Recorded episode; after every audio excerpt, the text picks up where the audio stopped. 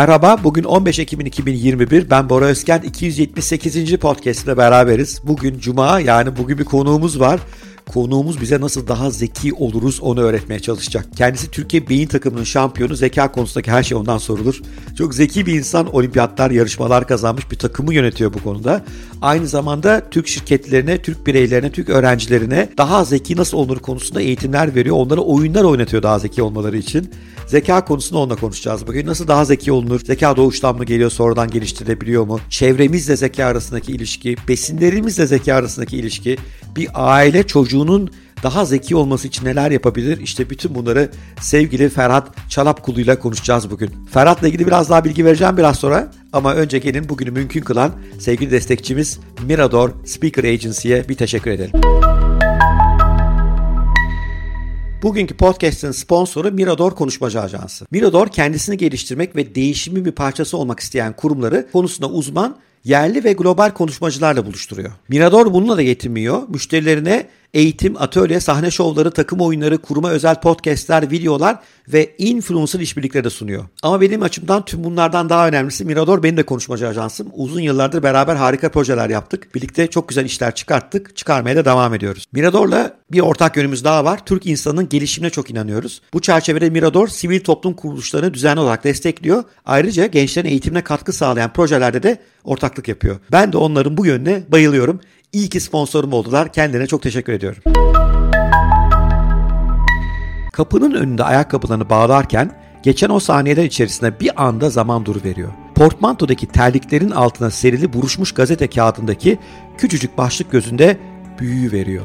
Türk beyin takımı seçmelerine katılmak için aşağıdaki soruları çözüp gönderin. Kendini bildiği ilk günden beri matematiğe ve mantık sorularına ayrı bilgisi olan Ferhat soruları şöyle bir göz gezdirince eline ilk kez pamuk şeker verilmiş bir çocukçasına heyecanlanıyor. İşte o gün heyecanlanan Ferhat bugün bizim konuğumuz. Sevgili Pınar onun müthiş hikayesini yazdı. E, bizim Haddini Aşk hikayelerini onu yayınladık. Linkini aşağı bırakıyorum. Daha detayları mutlaka oradan okuyun. Bir gün bir matematik çalıştırmaya gittiği bir komşusunun ziyaretinden geri dönerken Orada ayakkabılığın içinde o gazeteyi görüyor. O gazetede işte bu yarışma davetini görüyor Ferhat. Ona başvuruyor ve ondan sonra hayatı değişiyor. Ondan sonra hayatı hep zeka ile yoğruluyor. Şimdi ne yapıyor? İnsanları daha zeki olmayı öğretiyor ve bugün de bize anlatacağım müthiş şeyler var. Ferhat hoş geldin. Beni biraz Ömer. korkutan bir konuksun. Türkiye'nin en zeki insanlarından bir tanesi Türk Beyin takımı. Avrupa şampiyonlukları, dünya şampiyonlukları ürküyorum biraz. İnşallah bana çok zorluk çıkarmazsın Ferhat. Böyle zeka denince bir genel bir korku var ama hani zekadan da korkulmaz be abi. Yani zeka dediğin faydalı bir şeydir sonuçta.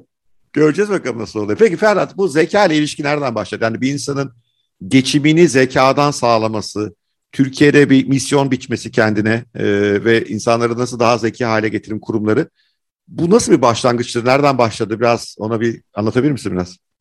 Aslında çok tesadüfen başladı da e, ama şöyle söyleyeyim hani e, hep şey örneği vardır ya yumurta tavuk tavuk yumurta zeka oyunla arasında böyle bir benzerlik de var. Yani zeki insanlar oyun oynamaya meraklıdır, oyuna düşkündür, oyunu sever e, ya da matematiği sever ya da işte oyunlarla uğraşıp ya da matematikle uğraşıp daha zeki olur muyuz? Bunlar hep birbiriyle bağlantılı.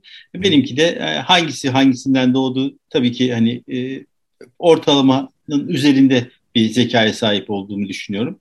E, bu da benim her zaman matematiğe ve oyunlara meraklı olmama sebep oldu. E böyle bir fırsat ortaya çıkınca da hayatım içerisinde kendi yolumu buna doğru çevirdim. Keşke daha erkenden bunu şey yapıyor olsaydım. Yani meslek tercihini yapmadan önce bunu biliyor ve seçebiliyor olsaydım ama böyle ben çok da önemli değil artık bir yerden sonra. Yani çünkü hani ne üniversite okuduğumun pek bir önemi kalmadı. Sonrasında direkt e, zeka oyunlarına alanına girmiş oldum. Ama hep tabii burada şey e, tabii bu tek başına oluşmadı. Yani bütün bu süreci en başından planlayarak bu yola girmedim.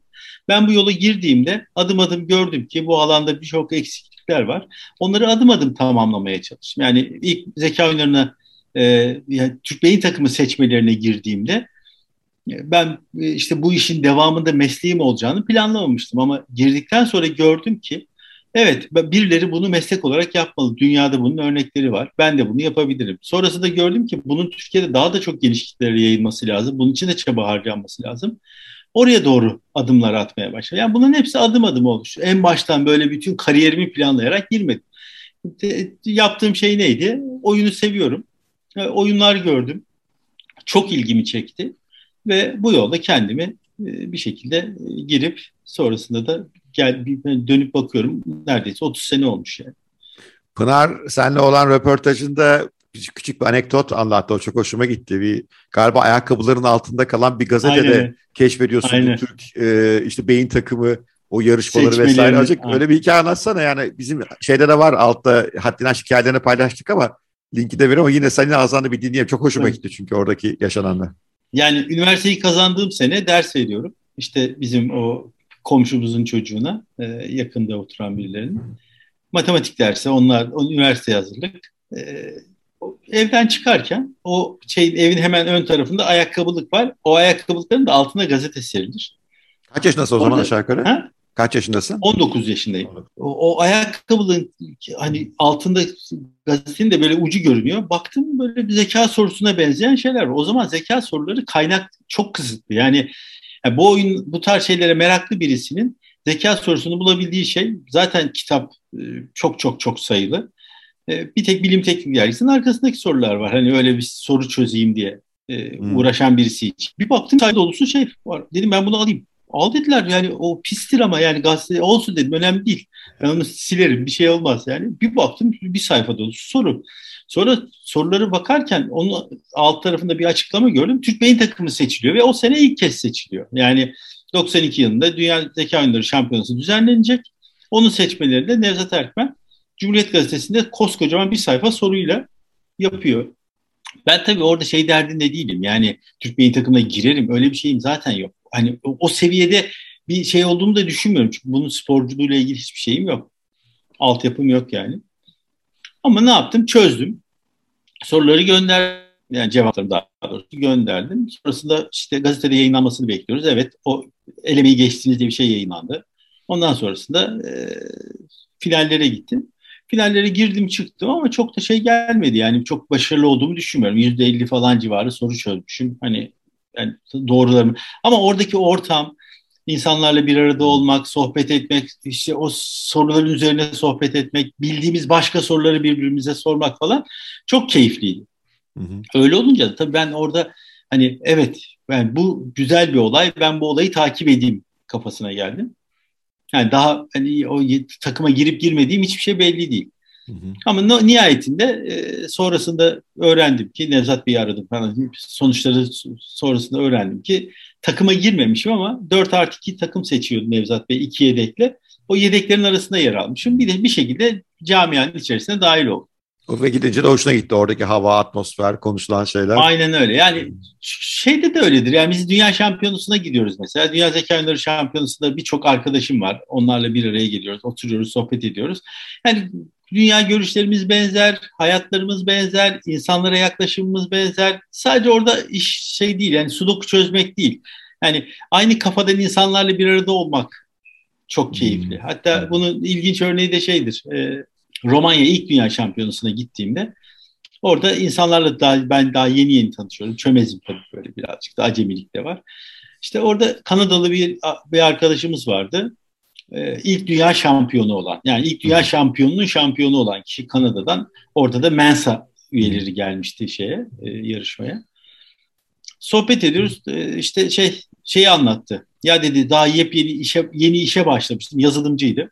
Hmm. Yeni işe başlamıştım. İşte işverenime dedim ki böyle böyle ben dünya şampiyonasına katılacağım. Yok dedi daha yeni işe başladın gönderemem seni. İyi dedim ben de istifa ediyordum geldim dedi. Hani evet. işi bırakmış gelmiş. Hani çünkü ya dünyanın eldeki içinde... adamına bir şey yapma denir mi abi yani ben de anlamadım nasıl Yani işte hani işvereni o işveren kaybetmiş. O adam iş bulamayacak değil sonuçta ama hani bu, bu kafada insanlar. Yani onun için oradaki gelip orada 3-5 gün 4-5 e, gün süren bir organizasyon bizim şeyler dünya şampiyonları. Hani o şampiyonaya gelip hani o o ortamda olmak onun keyifli çünkü. Yani işten daha keyifli. Benim için de aynı şey oldu. Yani öyle bir ortama girince ben bu ortamı evet e, hem daha çok insana ulaştırmalıyım. Hani o kafaya da geldiğim zaman içerisinde. Hem de ben bu ortamın içerisinde bulunmalıyım dedim. Ama işte her şeyin başlangıcı o ayakkabılığın evet. köşesinde gördüğüm sorundu yani. Yani aslında hem şans hem de aslında şans galiba hazırlanmış zihinlere gülüyor biraz. Sen zaten hep işte bilim teknik dergisinin arkasından soru bulup çözüm, çözelim diye uğraşıyormuşsun. Yoksa o gazeteyi belki ben görsem böyle değerlendirmeyecektim. E, Tabii oradan farkındalık tarafı da var işin. Yani e, çevremizde ne olduğunun farkında ol. Dikkat zaten yani temel zihinsel beceriler içerisinde bence en önemli şeylerden bir tanesi dikkat. Yani, yani bu sadece fırsatlar için değil, problemler için de geçerli. Problemlerin farkına varmak için de o dikkate ihtiyacımız var. Hayatımızın her aşamasında ona ihtiyaç var. Zaten fırsatlar galiba orada. Ben e, biliyorsun inovasyon konusunda çok çalışıyorum. Hem yatırımcı olarak hem eğitmen olarak. Yani keşfettiğim kadarıyla hep bu inovatör insanlar aslında böyle çözüm konusunda çok acayip şeyler düşünmüyorlar. Problemi çok iyi görüyorlar. Yani sonra çözüm geliyor. Evet. Esas fark orada. Çoğumuz o problemi ya görmüyoruz ya da işte başkası çözsün diyoruz veyahut da bunun çözümü olmaz diyoruz veya bir uyduruk çözüme razı oluyoruz.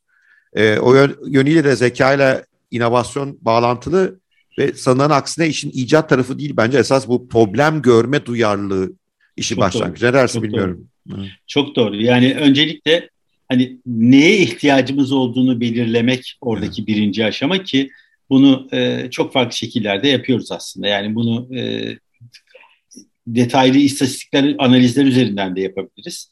Hı Çok basit hayat içerisinde gördüğümüz, evet şöyle bir şeye ihtiyaç vardan hareket ederek de yapabiliriz. Ama e, ben hep zekanın en çok şeyini seviyorum. Yani aslında deneyimlerimizin bir bütünü ortaya çıkarttığımız şey zeka olarak. Yani e, biz hayatta deneyim kazandıkça e, daha zeki olmuyoruz ama daha zeki olmuş gibi oluyoruz. Hani nihayetinde e, yani bu tarz soruları çözdürmeyle ilgili de benim aslında e, hep önerdiğim şey problem çözmeye yatkınlığı arttırmak. Yani hmm. tutup da sudokuyu öğretmekle hiçbir şey kazandırmıyoruz aslında biz. Hmm. Ama orada adım adım problem çözmenin mesela adımları vardır. Hani genel problem çözme becerileri eğitiminde verilir ya böyle adım hmm. adım. İşte oradaki bütün adımları biz aslında yaşatarak öğretmiş oluyoruz. Hmm. Ve bunu erken yaşta yaptığımızda da çok daha e, süreci yani beyinlerine kazımış oluyoruz çocukların ki bence bu çok çok önemli zaten. Yani aslında kas geliştiriyorsun işte yani. Aynen. E, bazı refleksif kas geliştirmiş gibi oluyor. Ya aslında ben bu yapay zeka ile falan çok ilgiliyim işte. Tesla'ya yatırımcıyım onun biliyorsun otonom sürüşle uğraşıyor. Nvidia'ya yatırımcıyım e, bu yapay zeka çipleri konusunda uzman. Beni çok şaşırtan bir şey oldu. Bu yapay zeka dünyası girdikçe dünyada takip ettiğim çok dayım var. Ya zekanın tanımı konusunda çok sıkıntı var hala. Yani çünkü bütün bu yapay zeka geliştirmecileri önce bir zekayı tanımlamaya çalışıyorlar. E, ondan sonra onun üzerine bir kurgu getirmeye çalışıyorlar ve içine girdikçe de işte bir robot gerçekten veya bir yapay zeka insan kadar zeki olur mu sorusuna gelince de işte zekanın alt türleri tartışılmaya başlanıyor. İşte dikey bir yere odaklanmış zeka ile geniş zeka tartışılıyor falan. Bir sürü tanım sorunu var. Sence zeka ne? Yani senin tanımını e, çok merak ediyorum. Çünkü o tanım bir netleşirse ondan sonra onu nasıl artırırız konuşmaya başlayabiliriz diye düşünüyorum. Ya benim tanımım değil ama Piaget'in zeka uyum becerisidir diyor.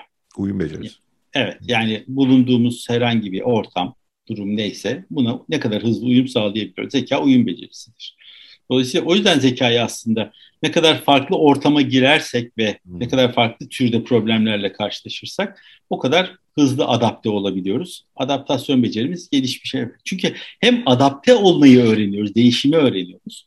Hem de çok daha kolay kendimizi tanımış ve duruma çok daha e, kolay kendimizi e, dahil etmiş olabiliyoruz. Hani benim en sevdiğim örnek budur. Hani şey pardon tanım budur. Yani uyum becerisi diye tanımlanması.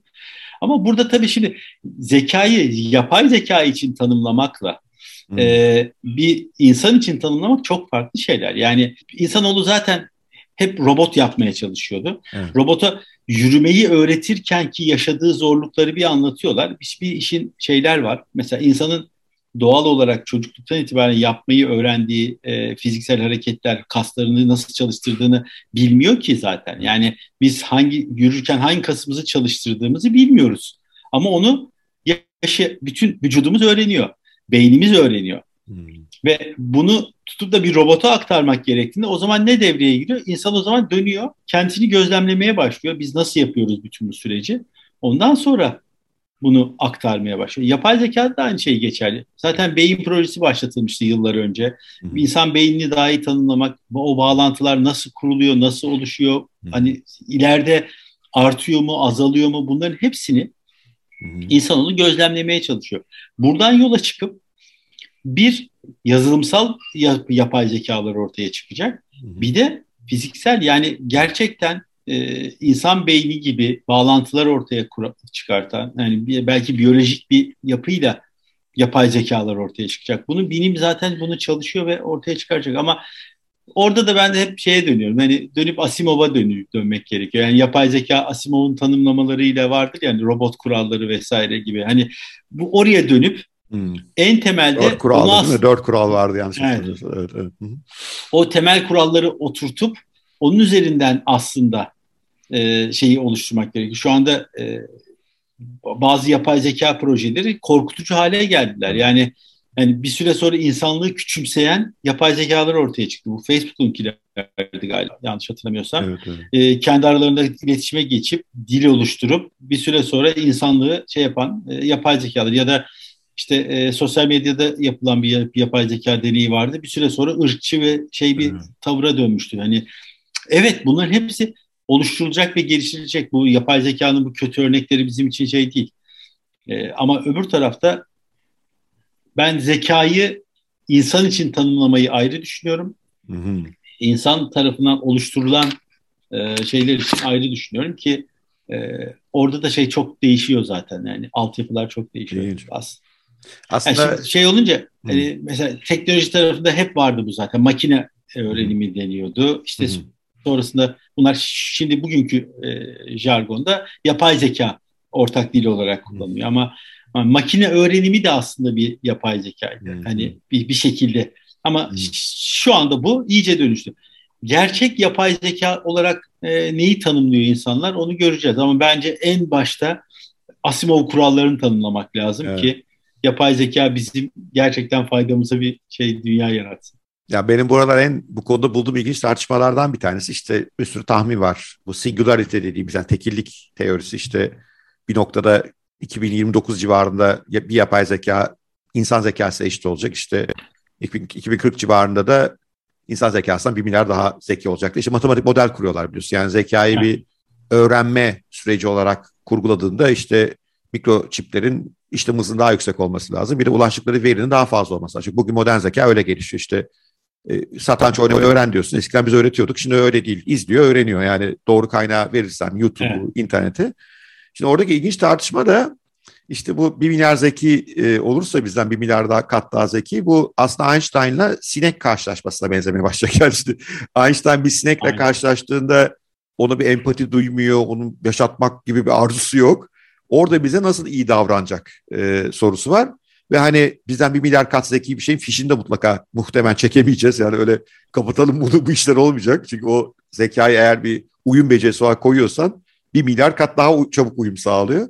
Aynen. Bundan dolayı etik üzerine çok duruluyor şu an. Yani Asimov'un kurallarının e, dışında çünkü Asimov şeyi tabii çok öngöremedi. Yani nasıl zekileşecek bu makineler öngöremedi. İşte insanlar geliştirecek o halde kuralı baştan tanımlayalım dedi. Buradaki metot da diyor ki bu kuralı tanımlayamazsın onu çünkü zaten kendisi değiştirecek. Onu ancak iyi ahlaklı yapabilirsin diyor. Ee, iyi ahlaklı yapay zeka içinde onun beslendiği kaynağın yani iyi olması lazım. İnternetten besleniyorsa yandık diyor. Yani çok ilginç burada Tabii ki. tartışmalar dönüyor burada. Yani internete bağlanmayacak mı? Sonuçta eninde sonunda bütün evet. kaynaklar kendini açabilecek. Yani dolayısıyla orada e, çok temel bazı şeyler var. Hani evet güvenlik problemleri var. Evet.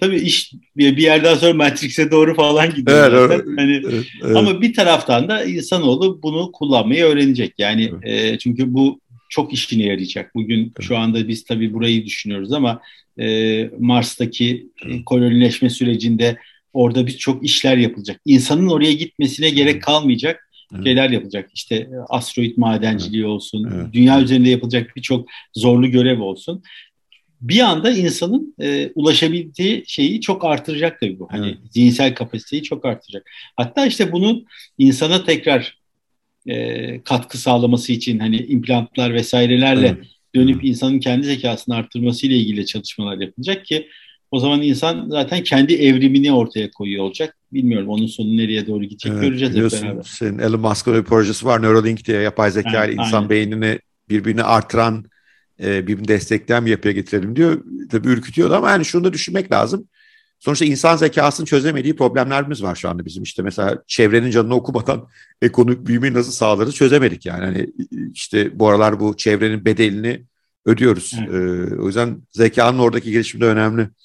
Peki burada benim kafam hep karıştıran bir şey var. Yani samimi bir soru soracağım. Böyle çok zeki insanlar var. Mesela Nikola Tesla tamam Müthiş yani acayip bir adam. Fakat hayatı çok kötü geçiyor sonunda. Ya burada acaba zeka ile akıl arasında bir fark var mı? Yani hep o tanımdayım. Çünkü bazı insana bakıyorum çok zeki değil. Hani seninle benim burada ortak anlaşacağımız ölçütlerde bir zeka problemi koysak muhtemelen çözemeyecek.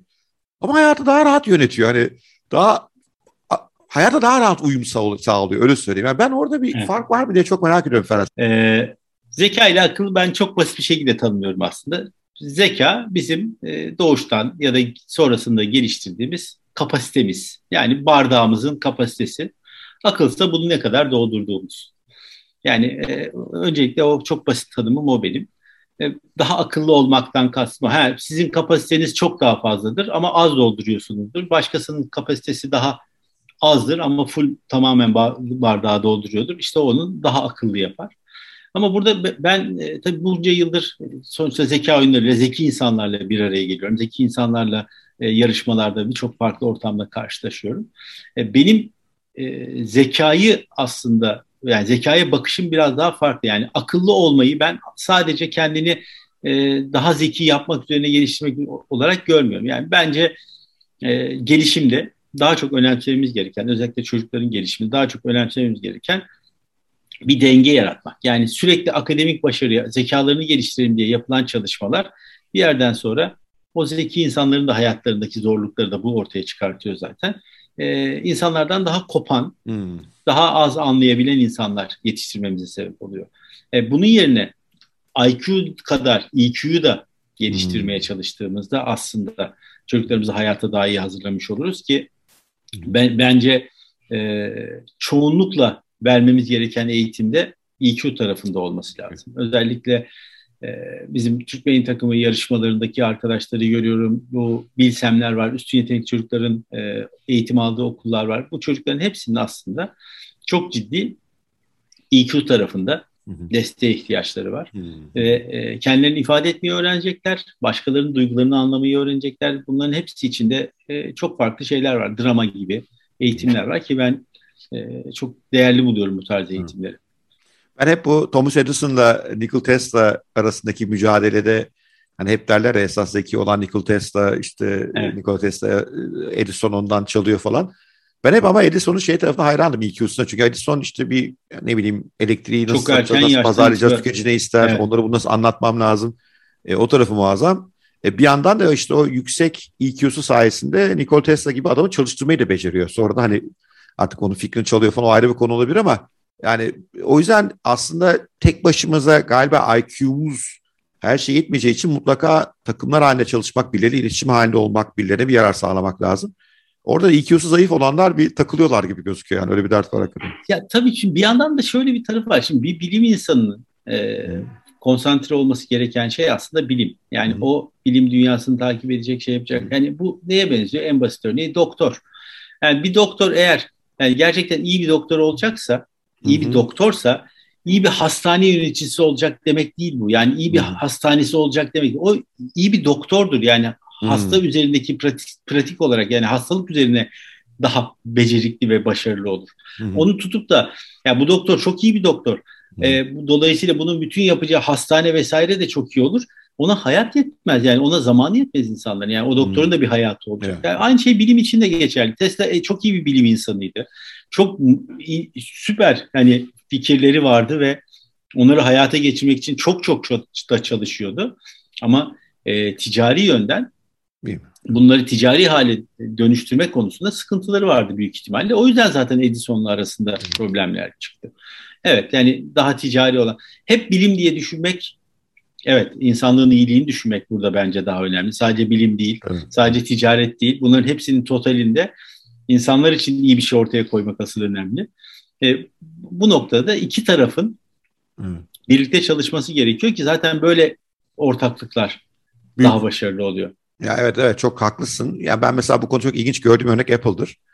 Yani e, Steve Wozniak biliyorsun esas arkada bu devreleri tasarlayan ki hani İki o dönemlerde esas, yani öbürü de işte acayip bir adam. Jobs'ta yani. yani pazarlama dehası, tasarımdan anlıyor, insanların ihtiyacını anlıyor, neyi nasıl söyleyeceğini biliyor falan.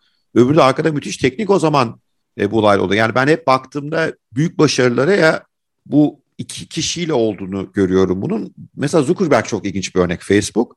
E, o da Harvard'da psikoloji falan okuyor aslında. Yani aslında duygusal zeka tarafında çalışıyor ama yazılıma meraklı. Yani ikisinin evet. kombinasyonu üretiyor. Yani bir tanesi yetmiyor. Öbür türlü dünyanın en harika kodcusu olsun. Programı yazıyorsun ama mesela esasında insanları birbirlerinin işte hakkında dedikodu yapmak istediğini Facebook'ta keşfedemiyorsun. Yani o işte e, başka gelişmelerle herhalde mümkün oluyor. O yüzden bu böyle herhalde biraz hani iki taraf birden. Sen peki e, e, şirketinle beraber şu andaki yaptığınız eğitimlerde işte geçtiğiniz zeka oyunlarında daha ziyade IQ odaklı mısınız yoksa EQ odaklı mısınız? Yani çünkü IQ'da belli bir seviyenin üzerine çekilebileceğini anlıyorum. Yani genetik gelen bölümü var ama sen bu oyunlara eğitimleri yaptığına göre onu ya parlatıyorsun o genetik gelen bölümü ya da belki biraz daha farkındalık yaratıyorsun. O nasıl oluyor? Hem yani IQ mu EQ mu odaklısın IQ nasıl yükseliyor abi? Biraz oyunlar nasıl aslında, yardımcı oluyor buna?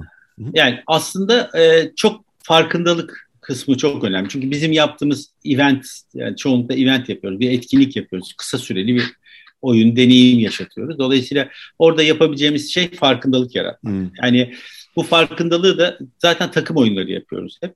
Yani takım hmm. oyunları olduğu için orada benim en çok önemsediğim şey takımdaki insanlar birbirlerini tanısınlar. Hmm. Yani hiç ummadıkları şekilde e, ortamlarda görüyorlar. E, iş arkadaşı olmak başka bir şey, oyun arkadaşı olmak başka bir şey. Yani şimdi ben hangisiyle daha samimi olursunuz diye sorsam yani insanların %99'u oyun arkadaşımla daha samimi olurum. İşte hı hı. orada o insanları iş arkadaşlığından oyun arkadaşlığına geçirdiğimizde onların zihinlerinde birbirlerinden doğru pozitif bir şey yaratıyoruz. Hı hı hı. E, ve bu yarattığımız şeyi zaten çok kolay da yapmak yapmamamız gerekiyor. Nihayetinde orada e, sadece e, rakam doldurmak gibi bir iş görev değildi benim onlara yaptırdığım. Çoğunlukla hı hı.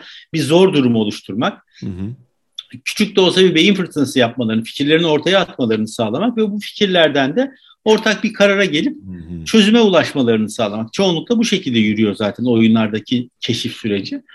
Bunları birlikte yaşattığımız deneyim, o güzel hatıra da onların takım aidiyetlerini, birbirlerine olan işte bakışlarını geliştirmek için fayda sağlıyor. He, bu kadarcık çalışmayla EQ şey IQ gelişir mi? Tabii ki böyle bir çalışmayla IQ gelişmesi. IQ gelişmesi dediğimizde yani zihnimizi burada IQ gelişiminden kastım illa e, IQ testindeki puanımızın işte hmm. 10 puan 20 puan artması değil. Sadece o bizim e, zekamızı parlatmamızdan bahsediyorum. Yani daha aktif kullanı, kullanarak onu bir, bir tık hazır hale getirmemiz. O, bundan bahsediyorum. Bunun için de bir farkındalık yaratmış oluruz. Ha, işte ne oluyor? Çeşitli farklı kaynaklar önerebiliyorum o şeylerde, eğitimlerde onlara farklı kaynaklar sağlayabiliyorum.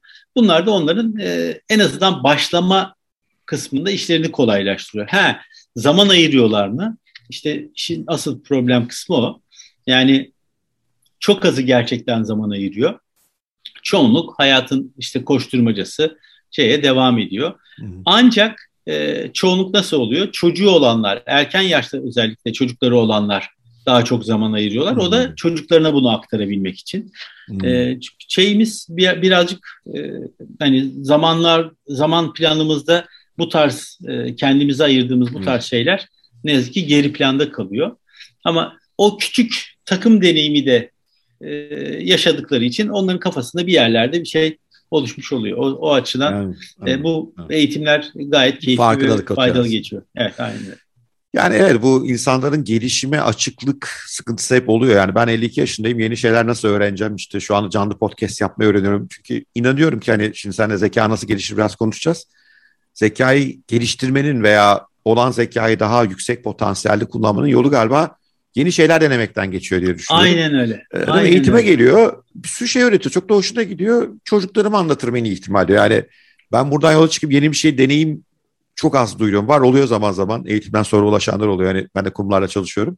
Ee, sen de benzerini yaşıyorsun. Peki yani bu tamam oyun tarafının böyle bir farkındalığı var. Ben e, ve oradan farkına varıp ben eminim hayatında belli değişiklikler yaşayan en azından çocuğuna yansıtanlar var.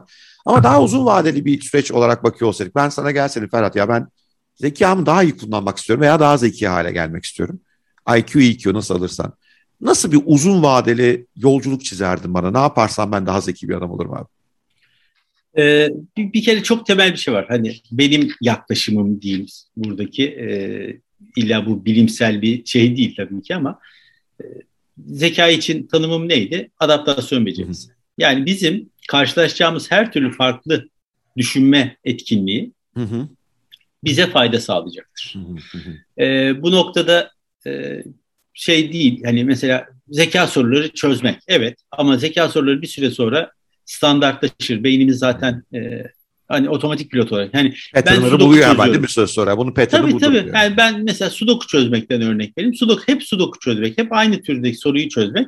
Bir süre sonra bizim sadece e, hani şey oyunlar vardı. Böyle noktaları karalama oyunları hmm. falan vardı çocukken yaptırılan. Hmm. Hani o tarz bir şeye dönüşür. Niye? Çünkü onun için aslında biz herhangi bir zihinsel enerji harcamayız. Zihinsel hmm. bir efor harcaması hale geliriz. Çünkü o bizim için standart bir şey haline gelir. Ama ne zaman ki yepyeni kuralları olan bir sudoku çeşidi türevi vardır. Oyunların bir sürü hmm. türevleri oluyor. Onlardan başka bir tanesi ya da bambaşka bir oyun türüne ya da bambaşka bir şeye geçtiğimizde hmm. e, o zaman ortaya bizim de zihnimizi zorlayacağımız hmm. yeni bir problem çıktığı için işte gerçek anlamda adaptasyon becerimizi geliştirmemiz söz konusu oluyor. Hatta şeyi söyleyeyim mesela zekayı en çok geliştiren şeylerden bir tanesi sohbet etmek. Hmm yani bir karşılıklı sohbette biz zihnimizi çok aktif kullanırız. Hmm. Hele bu bir de tartışma olursa, belli bir konu üzerinde tartışma olursa hmm. o zaman biz gerçek anlamda çünkü aktif dinliyoruz, karşımızdakinin ne söylediğini anlıyoruz. Bunun hmm. üzerine düşünüyoruz, argümanlar geliştiriyoruz. Çok ciddi bir şey sürecine, hmm. zihinsel bir performans sürecine hmm. girişmiş oluyoruz. Bunun dışında tabii ki kitap okumak gibi yani hayal gücümüzü de kuvvetlendiren şeyler var. Yani illa zeka gelişimini böyle e, sihirli şeylerde aramaya gerek yok. Yani zihnimizi aktif kullandığımız ve bizi farklı ortamlara sokan her türlü şey süreç bizi aslında daha zeki hale getiriyor. Bu yüzden aslında pratik zeka anlamında biz Türkler çok avantajlıyız. Çünkü bizim hayatımız tabii bizim hayatımız sürekli adapte olmayı gerektiren yeni koşullarla gelişiyor. Yani sürekli yeni koşullar oluşuyor çevremizde. Evet. Ve biz bunlara ama bu sistemli bir zeka değil. Yani bu bir sistematiğe dönüştürülmüş bir şey evet. değil. Pratik zekamız o yüzden çok kuvvetli oluyor. Anladım. Yani durum adaptasyonu Türkiye... Ya ben Aynen Amerika, öyle. Hiç unutmadığım bir olayım var Amerika'da. Bir işte o zamanki patronumla beraber New York'tayız. Bir e, taksi bindi. 7 dolar tuttu yanlış hatırlamıyorsam. 12 dolar verdim. 5 dolar üstünü bekliyorum. Kafayı yediler orada Baba mi? bitti. Hiç koptu. ben de işte indik. Şimdi gençli bir adamın şey dedim. Ya bu Amerikalılar ne salak oluyor dedim. Tam da şeyin önündeyiz burada. Empire State Building'in önündeyiz. Sence dedim bunu salaklar mı yapmış oldun dedi. Yeah. Ha dedim o zaman iki tür zeka var. Bizim zeka bu işi hallediyor da bunu yapamıyor yani. Bu çünkü e, hani New York'un o dehşetingiz hani oradaki o gücü hissediyorsun zekanın hani neler yaptığını Wall Street'i vesaire. Aynen. Ama pratikte dediğin gibi e, bizim kadar çabuk adapte olmuyorlar. İşte orada biraz akıl zeka yine işte işler birbirine karışıyor galiba. Yani zor koşullar insanı daha kıvrak yapıyor olabilir ama belki zekayı uzun vadede güzel şeyler yaratmak çünkü Kısa vadeli adaptasyon ayrı bir şey ama uzun vadeli adaptasyon bence işte öngörü, içgörü, beynimizin daha kullanmadığımız bölgelerini kullanmak anlamına geliyor. Oralarda zorlanıyoruz galiba biz Türkler. Bir de şey var şimdi mesela en başta e, hani çok karşılaştığımız şey. Zekadan niye korkuyoruz biz Türkler olarak? Çoğunlukla biz korkuyoruz. Yani niye korkuyoruz? Zeka bizi korkutacak bir şey değil bunu nasıl kullandığımızla alakalı bir şey. Çünkü bizde bu işte kıvrak zekalı insanlar bunu kötü niyetli çok kullandığı evet, için evet. bizde zekaya karşı böyle bir şey de var. Yani e, bir algı da oluşmuş durumda. Kurnazlıkla karşılaştır, karıştırıyoruz. Evet yani kurnazlık her yani çoğunlukla hinlik. hinlik yani bu kötü amaçlı yani bir hmm diğerlerine zarar verebilecek şeylere dönüştürülmüş bir zeka oluştu, ortaya çıkartıyor. Bu da bizi zeki insanlardan korkar hale getiriyor. Aslında öyle bir şey yok. Yani zeki insanlar iyi ahlaklı olsunlar, düzgün insanlar olsunlar. Yapay zekayı nasıl daha ahlaklı yapmaya çalışıyorsak biz insanlarımızı bu şekilde yetiştirelim. Hmm. O zaman zekadan korkmamıza gerek yok. Hmm. Nasıl yani zekanın bu, nereye varacağı da önemli. Yani iyi niyetli bir zeka mı geliştiriyoruz kötü yani yapay zekada da insanlarda da aynısı geçerli ve problemleri çözme, işte dünyayı daha iyi hale getirme konusunda kullanılsa zeka aslında muhteşem ama kullanımı biraz daha cinlik, hinlik olunca bizim millet biraz korkuyor ondan diyorsun. Kişisel çıkara daha çok, yani tabii ki hepimiz sonuçta kendimiz için yani kendi çevremiz, en yakın çevremizden başlayarak zekamızı kullanmaya çalışıyoruz. Ama bunu kullanırken diğerlerine zarar verecek bir hale getirirsek o zaman sıkıntı var. Ama e, evet. bunun için tabii yani çok şey var. Yani bizim toplumsal olarak altyapımızda çok şeyin değişmesi gerekiyor. Bunu, buraya girdik mi işte işte televizyonlardaki programlardan da ayrı dem vururuz. Eğitim sisteminden de ayrı dem vururuz. Ama öbür tarafta ben bunların hepsinin değişeceğini düşünüyorum. Çünkü nihayetinde e, toplumda daha çok düşünen insan olduğunda o düşünen insanlar da bu evet bizim bunları da bu şekilde değiştirmemiz gerekiyor öne çıkartmaya başladıklarında bizim toplumumuzda yavaş yavaş belki bizim neslimizden sonraki nesilde ya da bir sonraki nesilde işte o gıpta ettiğimiz e, daha ileri yani sosyal hayatlarını daha oturtmuş ülkeler seviyesine geleceğini umuyorum. Öyle, zaten düşün. bunun için çaba gösteriyoruz. Evet ona geleceğiz zaten yani sen buna aktif katkıda bulunuyorsun. Ya sana bu e, şimdi çevreyle ilgili bir şey soru soracağım da yani çevremize kimleri e, olursa, kimlerle arkadaşlık edersek çünkü onun önemli faktör olduğunu görüyoruz. İşte sohbet tamam da ne sohbet yapıyoruz değil mi? Yani Tabii ki. E, konuştuğumuz konu da işte bir problem çözme ve dünyayı keşfetme. Futbol maçını tartışmayacağız değil mi? Evet, yani. Evet. Bunun yapay zekada Türkiye'de çok acayip bir örneği var. Ben hep buna gülüyorum. Belki denemişsindir. E, İzmit yönünden İstanbul'da gelirken orada bir e, Opet benzinlisi vardır kocaman olan bu Mehmetçik Vakfı'nın. Evet. E, Google haritayla geliyorsan seni o oradan geçirmeye çalışıyor. Çünkü şeyi çözmüş. Bizim Türkler hep oradan hızlı gidiveriyorlar yani. Ön, işte trafiğin tıkandığı yerde. Çok iyiymiş ya. Yani o yüzden evet, zeka evet, bazı, yani. bazı yerlerde yan yola sokmaya çalışıyor. E, evet evet. Orada zek, yani zeki çünkü ona bir görev veriyor. Yani şu andaki yapay zeka biliyorsun optimizasyon yapıyor. Yani bir görev veriyor. Aynen, optim, bu nasıl çözülür diyor. Onları veriye bakıyor. Buradan gitmek daha iyi diyor. Böylece Google'un da zekasını zaten e, biased hale getirmişsiniz biraz. Yani Bence... çevre galiba çok önemli. Yani zeki de olsan önemli nasıl kullandığı için. Bir de galiba zekanın gelişmesi için de önemli. Ne yani kimlerle arkadaşlık etsin abi insanlar? Hani seç çünkü ben arkadaşlık Türkiye'de çok kaderle gelişiyor. Okulda Doğru. tanıştıkları mahallem. Bir de böyle bir hani sadakat duygusu da var. Tamam güzel yani eski arkadaş güzel de ben yeni arkadaş çok özen görüyorum. Ben seninle arkadaş olmak istiyorum çünkü, çünkü inanıyorum ki çevremizin ne olduğu hem işte sen anladığımda zekamızın seviyesini bir miktar değiştiriyor. Bir de onu nasıl kullanmamızı etkiliyor galiba. Kimler arkadaşlık edelim abi? Nasıl olsun bu işlerde? Ya öyle bir şey hani çok tesadüfen gelişmiş bir şey. Yani en samimi arkadaşlarımız kimler? Eğitim hayatından ortaya çıkan hani bizimle beraber büyümüş hani birlikte biz kader arkadaşlığı yaptığımız Hı. arkadaşlarımız hani en samimi diye baktığımız zaman çocukluktan gelen şeyler var hani güçlü arkadaşlıklar var. Hı. Sonrasında hayat içerisinde tanıştığımız insanlar var. Bunların bir bölümüyle işte sıradan arkadaşlıklar oluşuyor. Bir bölümüyle çok samimi oluyoruz sohbetimiz. Orada ama hep belli, belli bir frekansta olmak gerekiyor. Yani, yani zorla yürütülecek bir şey değil arkadaşlık çünkü. Yani e, o şey hani emek isteyen bir şey bir yandan. Ha, yani arkadaşlarımızla sadece iyi günde dost olmuyoruz sonuçta. Onlarla kötü günde de arkadaşlık yani etmemiz gerektiği için. Dolayısıyla bu emek isteyen bir şey zaten bir, bir süre sonra seçici oluyoruz herhalde arkadaşlıklarımızda. Yani ben e, çok tesadüflere inanan bir adamım. Yani hayatım da benim öyle geçti. Yani tesadüflerle bir araya geldiğimiz insanlar kafamızda uyuyorsa zaten biz o insanları görüşmek için fırsatlar da yaratıyor hale geliyoruz. Giderek şey tabii zorlaşıyor. Yani şimdi çocuk çocukla da şey hmm. artıyor. Hmm. Ha, ama e, bunu çok böyle hani seçici davranmak şey olarak da hani söylemiyorum ama e, nihayetinde hepimizin kaliteli vakit geçirdiğimiz insanlarla bir araya gelme şeyimiz olması lazım. Hani ortamları da çok önemli mesela. Yani hmm. e, insanlarla bir araya gelebileceğimiz ortamlar da çok sınırlı hale geldi. Evet. Mesela şimdi çocuklar belli bir yaşa gelince evde bile bir araya gelmek zorlaşıyor. Evet, evet. Niye? Çünkü çocukların bir araya geldiği bir şeye dönüşüyor. Evet, evet. İşte onları ayarlamak lazım. E, bir, bir şey olarak ama güzel sohbet edeceğimiz bir ortamlar olur. Yani en azından bak, oyun oynanabilir. Böyle evet. güzel, keyifli oyun oynanabilir bir yerler de var. Onlarda hmm. falan da bir araya gelmek güzel, keyifli olur. Onlara da çok ihtiyaç var aslında. Yani mesela oyun kafeler çok fazla, Türkiye'de hmm. çok fazla yaygınlaşmadı hmm. ama e, onlar da şey için çok hmm. güzel alanlar. Yani evet. oyun oynamak için her zaman evler müsait olmuyor.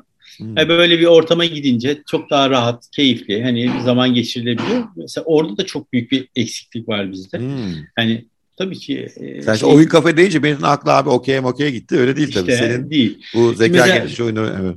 Tabii şimdi şeyler vardır. Strateji oyunlar vardır. Böyle evet. board game. Evet. Dünyada kutu oyunları çok büyük bir sektör. Ee, Türkiye'de bunlarla ilgili kutu oyunu deyince birkaç tane böyle temel oyun vardır. İşte artık kızma biraderi bile kutu oyunu diye şey yapacaklar yani öyle söyleyeyim. Hani şimdi diğerlerini söylemeyeyim ben. Gerçi burada televizyon değil sen söyle.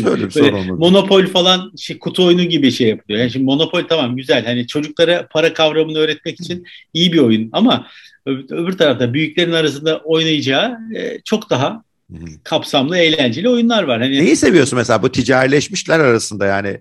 E, ya bunu ailenizle oynasanız aslında size yararlı olur. Ben mesela tabuyu falan çok seviyorum. Çünkü tabu, hani, tabii, tabii, ifade. E, etmeye çalışıyorsun. Hatta şey var kelimeleri... mesela Hı. Çocuk tabusu var. Hmm. Çocuk tabusunda şeyler kelimeler daha az ve daha basit onların anlayabileceği, bilebileceği. Hmm. Bizim büyüklerin tabusu çok daha kapsamlı oluyor. Çocuk tabusu hatta şeyi bile öneriyorum ben öğretmenlere falan da söylüyorum. Yani o kartlarda bir şey yok. Hani kağıt sonuçta kart dediğiniz. Çocuklara kendileri kendi tabu sorularını hazırlatın. Hmm. Kendi tabu sorularıyla oturun. Hani onların bir şeyi olsun. Hani hmm. hem orada şeyi de düşünmek orada önemli. Hani ben bu tabuyu hangilerini saklatarak hmm buldurtayım. Hani orada hmm. işin oyun kurucu tarafına geçtikleri zaman başka bir düşünme biçimine de geçiyorlar ki e, bence çok daha önemli işin. Hmm. Yani orada planlama değişiyor bir anda. Yani oyunu hmm. oynarken ki şey evet ama e, bu planlamayı yaparken ki dünya başka bir şey oluyor. Valla ben de işte bir yandan üniversitelerde öğretim görevli yapıyorum. En zor şey soru hazırlamaktır hep. Yani en zorlandığım şey evet. doğru soruyu nasıl soracağım. Ee, dediğin gibi çünkü o yani karşı tarafı da hesaba katmaya başlıyorsun. Cevap verirken sırf kendi cevap ver. Bunda şimdi karşı taraf ne düşünecek? Tabii işte ki. yani galiba yani zekanın gelişimi için iki şey gerekiyor. Yani bir beyne girdiği kalitesini artırmamız lazım. İşte doğru çevre, doğru arkadaşlar. Bir de dediğin gibi e, beyni biraz zorlamak lazım. Yani e, benim bildiğim kadarıyla beyin işte fizyolojik olarak, yani evrimsel olarak az enerji harcamaya çalışıyor. Çünkü çok Aslında doğru. vücuttaki enerjinin çoğunu tüketiyor. Aynen. Ve evrimde ona diyor ki ya aç kalabiliriz tüketme bu enerjiyi. O yüzden bildiği yoldan gitmeye çalışıyor. Galiba zekanın tanımı biraz yani artırmanın yollarından bir tanesi bilmediğin yolları çok kullan. İşte soru sor, soru cevaplayacağını onlardan bir tanesi. Var mı böyle başka öneriler? Yani beynimizin daha bilmediğimiz alanlarını kullanmak konusunda yeni şeyler okumak, öğrenmek, kitaplar çok hoş. Başka böyle pratikte işe yarayan şeyler Tabii var mı? Tabii ki yani sol elini kullan. Yani sağ elini kullanıyorsan evet. sol elini kullan. Yani sol elinle bir şeyler yapmaya çalış. Yani hmm.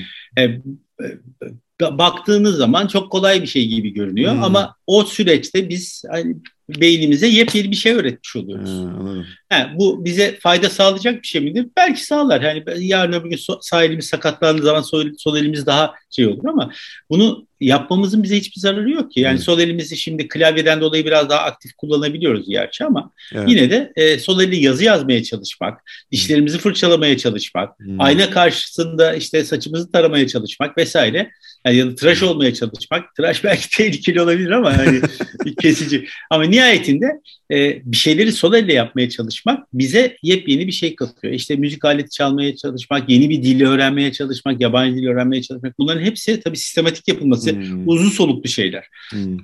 Ee, bir de şeyi söyleyeyim hani zeka ile ilgili çok bizim aslında kaybettiğimiz şeyler de var. Zamanın bizim teknolojinin bize getirdiği fakat bizi geri planda beynimizi geri plana atan şeyler de var. En basiti hmm. hafızamız. Hmm. Yani e, bundan 15-20 sene evvel cep telefonu kullanmıyorken hı. Sıradan bir insan 25-30 tane belki 50 tane telefon numarasını ezbere biliyor. Aynen öyle. İşte yakın çevresindeki arkadaşlar. Ben hala telefon... o zamankileri hatırlıyorum. Şimdikileri bilmiyorum abi. Hala onlar aklımda. Şimdikileri bilmiyorum yani. Acayip. Şimdi mesela 6 basamaklı şifre veriyor bize işte bankacılık sistemi. Girip hmm. hani hemen oraya giriş yapmak için ya da işte 5-6 basamaklı kredi kartı alışverişi için hemen bir anlık şifre veriyor.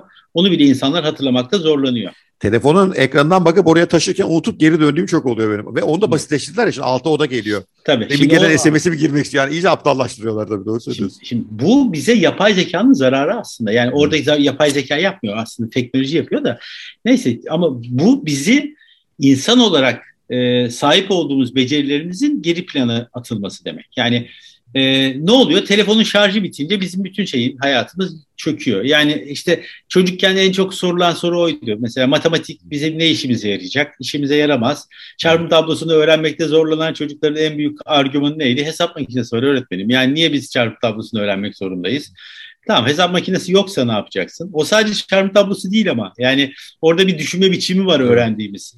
Yani bizim aslında hani e, mesela hafıza ile ilgili de hı hı geri plana düştüğümüzü söylediğim şey. Yani biz hatırlama becerimizi kaybediyoruz. Hı hı. Hatırlayıp yani çok kolaydır aslında 6-7 basamak ve giderek düşüyor. Yani hı. şimdi bununla ilgili e, bundan 10 sene evvel bir insan olduğuna normal bir insan olduğuna bir işte rakam dizisi verdiğimizde 10 basamaklı bir rakam dizisini ezberleyebiliyordu birkaç saniye içerisinde. Hı. Şimdi bu 6'ya düştü mesela. Yani giderek belki şifreler de kısalacak. Yani bir sonraki şeyde bankacılık şifreleri 5 basamağa falan düşecek. Ya, bir ya da 4 işte, basamağa düşecek. Apple diyor ki ben akıllı bir şifre atayım mı diyor ona. iPhone'da sonra daha şifre hatırlamaya gerek mı? Akıllı bir şifre atıyor. Onu tıklayınca zaten kendi kendine gelmeye başlıyor. Çok ilginç. Ama işte ya bu bu konuda bir şey burada şey ama bizim ihtiyacımız olan şey işte hmm. dönüp kendimizi hafızayı geliştirecek küçük pratikler yaratmak. Yani bunlardan en basit şey nedir? Gün içerisinde ben ne yaptım? Ya da hmm. işte farkındalık olarak ben şurada şunu yapmıştım. Bu neydi? Hmm. Bunları geri dönüp hatırlamaya çalıştığımızda ya da biraz hmm. hafızamıza yönelik ya yok ben bunu ezberleyeyim. Hmm. Bakayım aklımda tutabiliyor muyum? İşte hmm. biraz kendimiz bu konuda e, pratik yaptığımızda işte ne, ne sağlayacak? Hafızamız körelmemiş olacak. Zeka oyunlarının bir avantajı da olur. Yani mesela hmm. hep Sudoku örneğini veriyorum. Yani ama Sudoku değil. Burada yani kimse yanlış anlamasın. Binlerce oyundan bahsediyorum. Yani burada sadece zeka sorusu sudoku çözmekten bahsetmiyorum. Bunların içerisinde hafızayı da kullanırsınız. Çünkü orada belli ipuçlarını bulursunuz. Sonra onları bir yerden tekrar birleştirmeye çalışırsınız. O sırada onu aklınıza tutmaya çalışırsınız ki işte bir yandan da hafızayı e, işte aktif tutmak için hı hı. yani hep zeka oyunlarına gelmeyeyim. İşte sadece gün içerisinde ne yaptığımızı hatırlamakla bile Süper. pratik yapmış oluruz yani. Ya ben mesela o konuda günlük yazmanın inanılmaz faydasını gördüğümü düşünüyorum. Yani günlük Hı-hı. yazmak çünkü hem günü hatırlıyorsun tekrar bir. Bir de o andaki duyguların falan da devreye girmeye başlıyor. Yani şimdi günlük böyle işte saat 7'de buraya gittim değil. İşte 7'de spora başladım. Kendimi çok halsiz hissediyordum. Hocayla iki sohbeti kendime geldim falan diyorsun. Ve e, aslında beynine olayları bir daha bir yaşatıyorsun. Sanki o da bir iyi bir yöntem evet. gibi. E, o halde zeki olacaksak içeri girdi artıyor ve beynimizin daha evvel kullanmadığımız şekillerde kullanmanın yollarını arıyoruz hep. Bu da genelde Doğru. yeni şeyler yapmaktan geçiyor. Ee, bu arada yani ilginç bir araştırmaya denk gelmişim. O da diyor ki Alzheimer'la başa çıkmanın da yolu budur. Çünkü beyniniz yeni şeyler öğrendikçe genişliyor adeta. Yani hani var ya meşhur beyni şu kadarı kullanıyorsun aslında. Yani o aslında biraz daha galiba beyindeki hangi networkleri kullanıyoruz. Yani nöron bağlarının yeni nöron bağlarını kullanmaya başlamak, yeni nöron bağları inşa etmek ve e, zihinsel yaşlanmanın önündeki en iyi mücadelenin bu olduğunda ilgili çok ilginç şeyler okumuştum. Yani Hı. eğer işte bugün Alzheimer gibi, bunama gibi sorunlardan mağdur olmak istemiyorsanız beyninizin daha fazla bölgesini kullanın. O da yeni şeylerden geçiyor temelde. Yani yeni şeyler öğrenme ve orada da yine o podcast bir podcast dinlemiştim hiç unutmuyorum. Bunun en güzel yollarından bir tanesi sabah bir, sevdiğiniz birisiyle beraber yürüyüş yapıp sohbet etmektir diyor. Çünkü e, galiba bu yürüyüş, e, bu bazı şeyleri rutine bağladığı zaman beynin gürültüsü biraz susuyor. Gereksiz şeylerle uğraşmayıp e, yeni şeyleri düşünmeye vesaire. Çünkü sabah kalkıyoruz hep o günün dertleri kafamıza üşüyor. Zeki falan olmuyoruz o sırada. Hani nasıl bunlardan çabuk atlatırım diye en kısa yola gidiyoruz.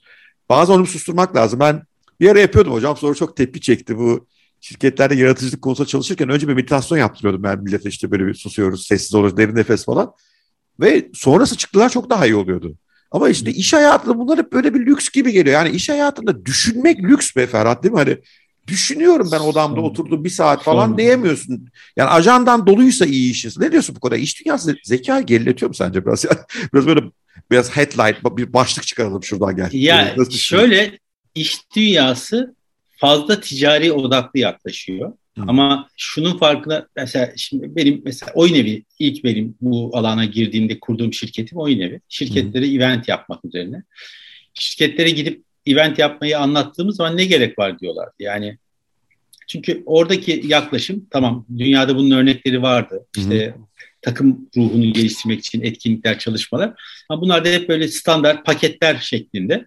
Yani sizin ihtiyacınıza uygun bir şeyler hazırlamak Hı. diye konuştuğumuz zaman ya hep işin parasal boyutuna bakıyor. İşte bu biz bunu, onu yapacağımıza beraber bowling oynamaya gidelim diyor mesela. Niye bowling kişi başı şu kadarı hallediyoruz diye bakıyor. Niye orada otel kiralama, ayarlamalar şunlar bunlar çok daha maliyetli görünüyor çünkü. Bir de zahmetli, zor, daha zor. Yani Tabii, yani, lazım adamlar ama, ya o da ona temel. Ama şunu görüyor iş dünyası. Sonra giderek aslında ne kadar tıkandığını görüyor. Yani iş tıkanıyor, insanlar mutsuz, insanları mutsuz ettiği için e, e, şirketteki çalışan şeyi sürekli değişiyor, profil değişiyor. Oradaki giderek daha az iyi insan iş bulabiliyor orada. Yani işe daha az kalifiye, daha az kalifiye insanları çalıştırmak zorunda kalıyorlar. Çünkü insanların mutsuz olduğu bir yerde insanlar kalmak istemiyor. Hmm. E, bir süre sonra dönüp iş dünyası ya biz bunu yapmamamız lazım. Hmm. Mesela bundan 15 sene, 10 sene evvel şey yoktu kurumsal iç iletişim diye bir şey yoktu. Evet. Şimdi şirketlerde artık Hı. iç iletişim var. Yani Hı. sadece kurumsal iletişim, dışarıdaki müşteriye iletişim yapan firmalar artık çalışanına da iletişime önem vermeye başladı ve bunlarla da bütün kişisel gelişimi sağlayacak her türlü faaliyet, meditasyon, nefes terapisi, zeka oyunları ne dersek diyelim, hı hı. kişisel gelişimiyle ilgili hani sinema e, kulübü yani, ya da kitap kulübü her türlü faaliyet hı hı. aslında o şirketin e, çalışanından aldığı verimi artıracak şeyler olduğu görülmeye başlandı. Bunlar daha yeni yeni oluyor ve bizden daha çok bunu isteyecekler. Ben de onu söyleyeyim. Yani hmm. şirketler bize diyecekler ki artık ya biz herhangi bir şey ya ben ona şey diyorum mesaj kaygılı hmm. eventler diyorum. Öyle hep mesaj kaygılı eventler istemeyecekler. Sadece hani eğlenmek için event evet, istiyoruz yani. diyecekler yani. Beni konuşmaya davet ediyorlar. Şu mesajı verelim. Ya o mesajı sen ver. Ben konuşayım bırak. Yeni şeyler anlatacağım belki. Yani değil mi? Hani aynı şekilde tabii, senin oyunda geçer. Hatta şöyle yani. mesela bir oyun yapacağım diyorum. İşte içinde bazı işte kurumsal mottolar vardır. Onları falan katarım. Onlar oyunun içinde şifrelerde bir şekilde karşılarına çıkar falan diye. Bir, bir liste geliyor mesela 50 tane. Bunlardan ne kadar katabilirsen. Ya diyorum o kadar böyle bir şey değil. Yani bütün her şeyi böyle veremeyiz. Hani çok basit birkaç şey yani duygusal olarak hani ya da mesaj olarak karşılarına çıkar. Onların da kafalarının bir kenarında yer alır ama onun dışında Burada böyle daha, bir olay... Daha köklü bir dert var gibi Ferhat yani. Ben biliyorsun yatırımcı olduğum için hep işte şeyi çok merak ediyorum. Değerli şirketlerin ortak özelliği nedir? Hani hangi şirketi neye göre seçersem ileride bu değerin artma ihtimali yüksek. İşte finansallara bakardım, satışlar, ürünler falan yıllar içinde şuna geldim. Şirketin entelektüel sermayesi yüksekse daha değerli oluyor. Yani bugün e, Tesla'ya baktığında, Apple'a baktığında bunların entelektüel sermayesi çok yüksek. Yani ne demek?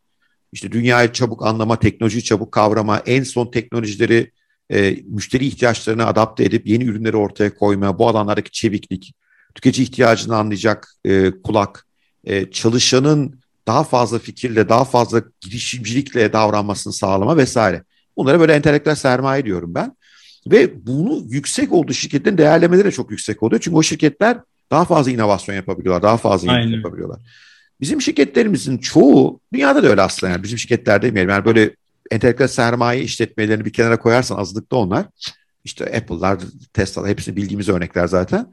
Diğerleri daha ziyade çalışana çocuk gibi davranıyor biraz. Yani yani böyle şey çocuk gibi çok da akıllı bir çocuk değilmiş gibi. Yani o mesajı öyle vermezsem onu anlamaz. Yani çocuğa hep bunu benim öğretmem lazım. Bu davranış ya çocuğu sen zeki kılarsan e, sen de onu oynuyorsun. Çocuğu dünyayı anlayan bir çocuğa dönüşünce o zaten seni şaşırtacak. Sen nereden biliyorsun ona bir şey öğretebileceğini bir kere değil mi? Yani o belki senden çok daha parlak bir şey de var. Ya bu yani bu entelektüel sermaye ile para ilişkisi değişti. Bu dijitalleşme, inovasyon. Belki bazı ondan aydınlanıyorlar diye düşünüyorum. Çünkü bakıyor ya şimdi bir örnek verelim. E, Türkiye'den çıktı abi e, Trendyol 17 milyar dolar değerleme var. Yani bütün dev holding, en büyük holding gibisin toplama ediyor yani. Anladın mı? Bir tane şirket yani burada bir entelektüel sermaye farkı var ki o evet. şeye şeye yansıyor. Ne diyorsun? Yani belki buna mı uyanıyorlar biraz? Yeterince uyanılıyor mu emin değilim ama. Yani buna uyanması gereken öncelikle sermaye. Yani Türkiye'deki Türkiye'nin sermayesi hmm. sermayesi olan insanların önce buna uyanması lazım. Çünkü bir yandan e, yatırımcıların girişimcilere yaklaşımını da bu belirliyor. E, neyse o ayrı bir konu ama şirketler tarafında şöyle güzel bir şey vardı, örnek vardı. Şirketler mesela talentları işe almak için inanılmaz emekler, paralar harcıyorlar. İşte üniversitelerde tanıtımlar yapıyorlar. Çok ciddi emekler harcıyor. Eskiden e, hani şirketler bu kadar para harcamazdı. Bize CV geliyor diye bakarlardı. Şu anda hani kurumsal yapılar gidiyor öğrencinin ayağına gidip onlara çok güzel projelerle kendilerini anlatmaya çalışıyor. Çünkü orada en önemli şey talent'ı yakalamak. Ama bunu aldıktan sonra o talent'ı içeride ne yazık ki geliştiremiyorlar. Yani onu yine kendi standartlarında bir beyaz yakalı yapmaya çalışıyor. Ve o, o süreçte de ona verdiği işte onu yontuyor, yontuyor, yontuyor. Kendi formatına sokmaya çalışıyor. Bıraksa o müthiş zekalar aslında hmm. dahil etmiş bünyeye. Onları biraz yollarını açmaya çalışsa keşke. Yani çok ilginç bir proje istenmişti benden. Bir çok önemli bir teknoloji firması Türkiye'deki. Ve şey e, yani çok şey eski kafayla yönetiliyor. Yani, yani genel müdürü tamamen şey kafası, iş odaklı. Yani şey ama çok fazla düşünmeyen, hani çalışanların mutluluğunu çok fazla düşünmeyen, iş performansıyla genellikle değerlendirme yapan bir kafada. Diyorlar ki ya biz işte aynı dünyadaki teknoloji firmaları nasıl hani kendi kampüsleri eğlenceli vesaire. Böyle şeyler geliştirelim. İşte benden bununla ilgili destek istediler. Ben şunu sordum yani peki genel müdür bunu istiyor mu? Yani biz ona sunacağız. Peki sunduğunuzda tamam taslak proje hazırladık sun, yani verdik. Onlar da genel müdürle bunu görüşemediler bile. Yani genel müdür bunu hani görüş görüşmelerine bile yol açmadı yani. O kadar şey kaldı. Ha, ne olacak o firma? Giderek çalışanlarını kaybedecek. Ancak tecrübeli, çok fazla şey e, istemeyen, hani zaten kendi işte yağ ile kavruluyor, çok fazla kendisini geliştirmeye de meraklı olmayan kişileri içeride tutacak. Onun dışında yeni mezun insanlar oraya gelmeyecekler. O zaman inovasyon sonra, olmayacak, yenilik olmayacak. İnovasyon düşecek, düşecek, düşecek. Bir süre sonra zaten e, teknolojinin birçok örnekleri var yani. Teknolojide 3-5 senede şirketler devasa boyutlara geliyorlar. 5-10 senede de devasa şirketler ne hale geliyorlar. Yani bunun örneklerinden bir tanesi haline gelecek o firma. Aynen. Zaman bunu gösterir. Ha, ya da işte sermaye buna fark edecek. O şirket sonuçta oradaki yöneticisi sermaye sahibi değil. Sermayesi bunu fark edecek. Hı hı. O zihniyeti yani o yönetim yapısını değiştirecek. Hı hı hı. Ama nihayetinde bu işin e, şey tarafında da var. Yani bizde mesela yatırımcılar girişimcileri şey diye görmüyor. Girişimci aslında evet. e, altın yumurtlayan tavuk. Esas onu alıyorsun yani, sen yani değil mi? He, yani, yani o, başka... o kişinin o girişimine dahil olmak evet ama o kişinin gelecekteki girişimlerine de bir yandan yani o, o yapının ulaşacağı noktaları da iyi görmek gerekiyor. Bizde mesela şey vardı bir ara. Dünyada bir Dragon's Den diye bir şey vardı. Yani oradaki girişim yarışması. Dünya, tabii evet. girişim yarışması. Dünyadaki örnekleri, Türkiye'deki örnekleri. Türkiye'de gelen projeler zaten yani dökülüyordu çoğu da. Birkaç tane iyi proje vardı ama orada bile yatırımcılar çoğunluğunu almaya çalışıyorlar. Yani, hmm. yani çoğunluğa sahip olmanın birkaç sebebi var. Yani evet o acemidir. Yani ben bundan daha tecrübeliyim. Ben bu işi daha iyi yürütürüm. Ama bırakın o da öğrensin. Evet. Çünkü şöyle bir gerçek var. Ben ben genel olarak hayatta çok hata yapan bir insanım. Hı hı. Yani çok hata yapmış bir insanım. Birçok işle ilgili bir şeyler yaptım. Batırdığım işlerim de oldu benim. Yani ne oldu? Fırsatlar uygun değildi, gelişmedi. Ben kötü bir performans göstermiş olabilirim. Yani patron olarak, girişimci olarak. Ama onların hepsinden birçok şey öğrendim. Yani dolayısıyla o girişimcinin de çocukların da herkesin hata yapma lüksü var ve yapmalılar. Evet, yani ya neyse. ben e, bazen şirkette işte nasıl daha yaratıcı bir kültür e, yaratacağız diyorlar. İşte podcast rahat konuşabiliriz. Ben de diyorum ki fuck up seansları yapmanız lazım. Yani evet. demek fuck up celebration seans? İşte nelerde çok affedersin sıçtık neyi batırdık biz. Aynen öyle. Orada ne öğrendik? Ya biz o kadar da bir şey batırmadık. İşte o kadar bir şey batırmadıysa zaten bir şey denemedin. Zekan gelişmedi. Ya da yalan söylüyorsun. O da içeride zekanın gelişmesine uygun bir kültür yok anlamına geliyor. Çünkü fuck up yani başarısızlık aslında zeka geliştirmenin en kuvvetli araçlarından bir tanesi iyi değerlendirilirse ve öbür türlü inovasyon falan olmuyor. Yani eninde sonunda bir kurumun zekadan yararlanacağı en önemli yerlerden biri inovasyon. E, strateji üretimi, inovasyon. Yani bunlardaki stratejide hata yapacaksın. E, kimler ne hatalar yapıyor geri döneceksin. O kültür biraz zayıf kalabiliyor. E, ya şeyde de mesela, e, inovasyonla ilgili şirketler oyunlaştırma yapmaya çalışıyorlar. Hmm. Şirket içerisinde inovasyon yarışması yapıyor evet, mesela. Evet. Ama şimdi oyun mantığını, oyunlaştırma mantığını, onun temel kurallarını çok iyi oturtmak gerekiyor. Hı. İşte bunu yapmış bir firma, işte Hı. bir ofis tarafı var, bir fabrika tarafı var. Fabrika tarafı açık ara önde gidiyor. Niye? Çünkü sürekli onların içerisinde işinde süreç iyileştirme var ya yani orası bir üretim yeri olduğu için süreç, süreç iyileştirmeler var. Fabrika açısından müthiş bir şey tabii. Fabrikada sürekli bu fikirler ortaya çıktı ama hmm. haksız rekabet var. Öbür taraftaki ofis tarafında insanlar bir sürü şeyler yapıyorlar. Belki fikirler hmm. ortaya çıkartıyorlar. Bunlar hiçbir şekilde değerlendirmiyor. Mesela bunu da oyunu iyi bilmek orada çok hmm. çok önemli. Yani temel oyun dinamiği nedir? Oyun nasıl oluşturulur? Çünkü burada hep şeye geliyor iş. Ee, çok komplike bir şey değil. Hmm. Ama oyunu oynamayı bilmek gerekiyor. Evet. Yani oyunu oyun kuralı yazabilmek için o hmm. oyun hmm. ya da benzer oyunları oynamış olmak gerekiyor. Buna dönüp baktığımızda da işte temelde şeye ihtiyaç var. Yani bizim çok daha erken yaştan itibaren hmm. oyun öğretmeye ihtiyacımız var. Ya dün şeyin finalini seyrettim ben. oyun oyun deyince Squid Games'in çok popüler ya Netflix'te bu sonra kalamar oyunu. Onun finalini seyrettim. Orada biliyorsun insanların öldüğü bir oyun tasarlanmış. İzlemedim ben ama. O zaman yani, yani. sonunu söylemeyeyim de oyunun tasarımcısı da çok zeki bir adam işte çok da zengin falan. Ee, ve oyunlara kendisi de katılıyor. Öyle bir numarası var. Ölümcül oyunlara soruyor birisi ya sen bu kadar zekisin bütün bunlar seni sana oyuna niye katılıyorsun diyor. Oyunu oynarken aldığımız zevki seyrederken alamazsın diyor. Bence yani çünkü zekanın oradaki kullanımı, problem çözme, iyi bir oyun çünkü bütün bunları içeriyor aslında. Onları kapsıyor. Ferhat ya yavaş yavaş sona doğru yaklaşık iki, iki önemli sorun var sana. Bir tanesi e, senin bu kilo vermenin hikayene de bağlanacağız oradan. Çünkü orada da hoş bir başarı hikayen var. Yani müthiş kilo vermişsin. E, ama şeyden başlamak istiyorum. Beslenmeyle yani zihni beslemek ayrı ama fiziksel beslenmeyle zekanın bir bağlantısı var mı çok merak ediyorum. Çünkü ülkede protein tüketimi çok sıkıntımız var biliyorsun. E, et çok pahalı, balık pahalı, alternatif protein pek bilmiyoruz biz. Yani bir bağlantı var mı orada? Onu bir merak ediyorum. Oradan da hani e, sen müthiş bir kilo atağı yapmışsın. E, biraz o hikayeyi bize anlat. Çünkü e, yani bir sürü zeki insanda gördüğüm sıkıntılardan bir tanesi fiziksel zekamız yani kinetik zeka mı diyelim bilemedim onu. Hani evet. kendimize nasıl bakıyoruz bende de hep sıkıntı oldu hayatımda. O çok gelişkin olmayabiliyor. Sen o konuda da böyle çok kararlı aktif bir mücadele vermişsin. O yüzden önce bir proteinden başlayalım veya beslenmeyle zeka bağlantısı var mıdan? Ondan sonra senin kilo verme hikayeni biraz dinlemek istiyorum. Ee, zaten ne demişler?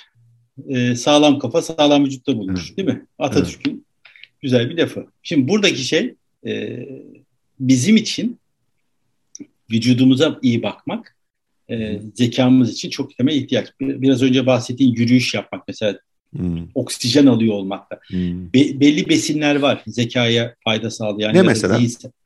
Ya, ben benim bildiğim cevizdir mesela ya da hmm. işte o tarz belli kaliteli yağların alındığı işte şeker ama çok kaliteli şeker alıyor olmak lazım çünkü şu andaki bizim işte hmm e, glikoz şurubuyla yapılmış yapay şekerler gibi değil. Ama nihayetinde hani çocukken kesme şekerle girerdik ya hani şeylere sınavlara. Hani anlık bir şey enerji vermesi açısından. Oradaki konsantrasyonu arttırmadan çok konsantrasyonu arttıracak ya da şeyler böyle mesela bitkisel çaylar vardır. Hani o tarz şeyler olabilir. Hani uzmanlığım olduğu için söylemiyorum. Yani ben çok da hani hmm.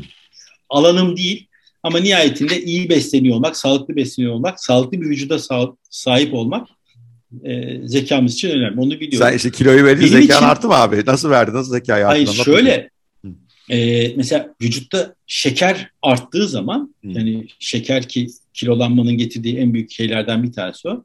E, kan şekerimiz arttığında aslında bizim e, beynimizde şey e, vücudumuzda yarattığı şeyler dışında beynimizde de tahribata yol açıyor. Hı.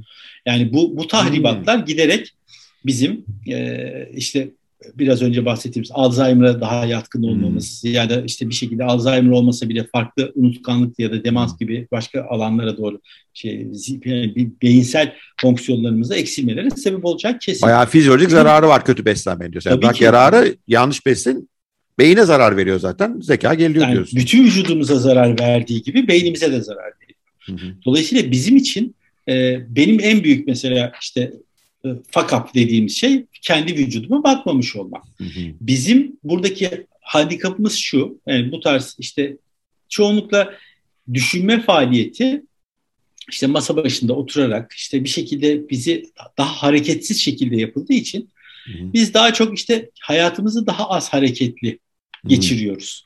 Yani böyle olunca da ne oluyor? İşte bizim yediğimiz şeyler bir de burada bir şeyler de yemeye de meraklıysak yanında bir de beslenirsek ne oluyor? Giderek vücudumuzda kilolar artıyor. Benim de olan şey... Fiziksel işte, aktivite de biraz küçümseyebiliyoruz bir an. Yani şurada zor bir problem çözülmek. Ama dönüp baktığımızda hayatımız içerisinde kendimize bakmak da bizim yükümlülüğümüz.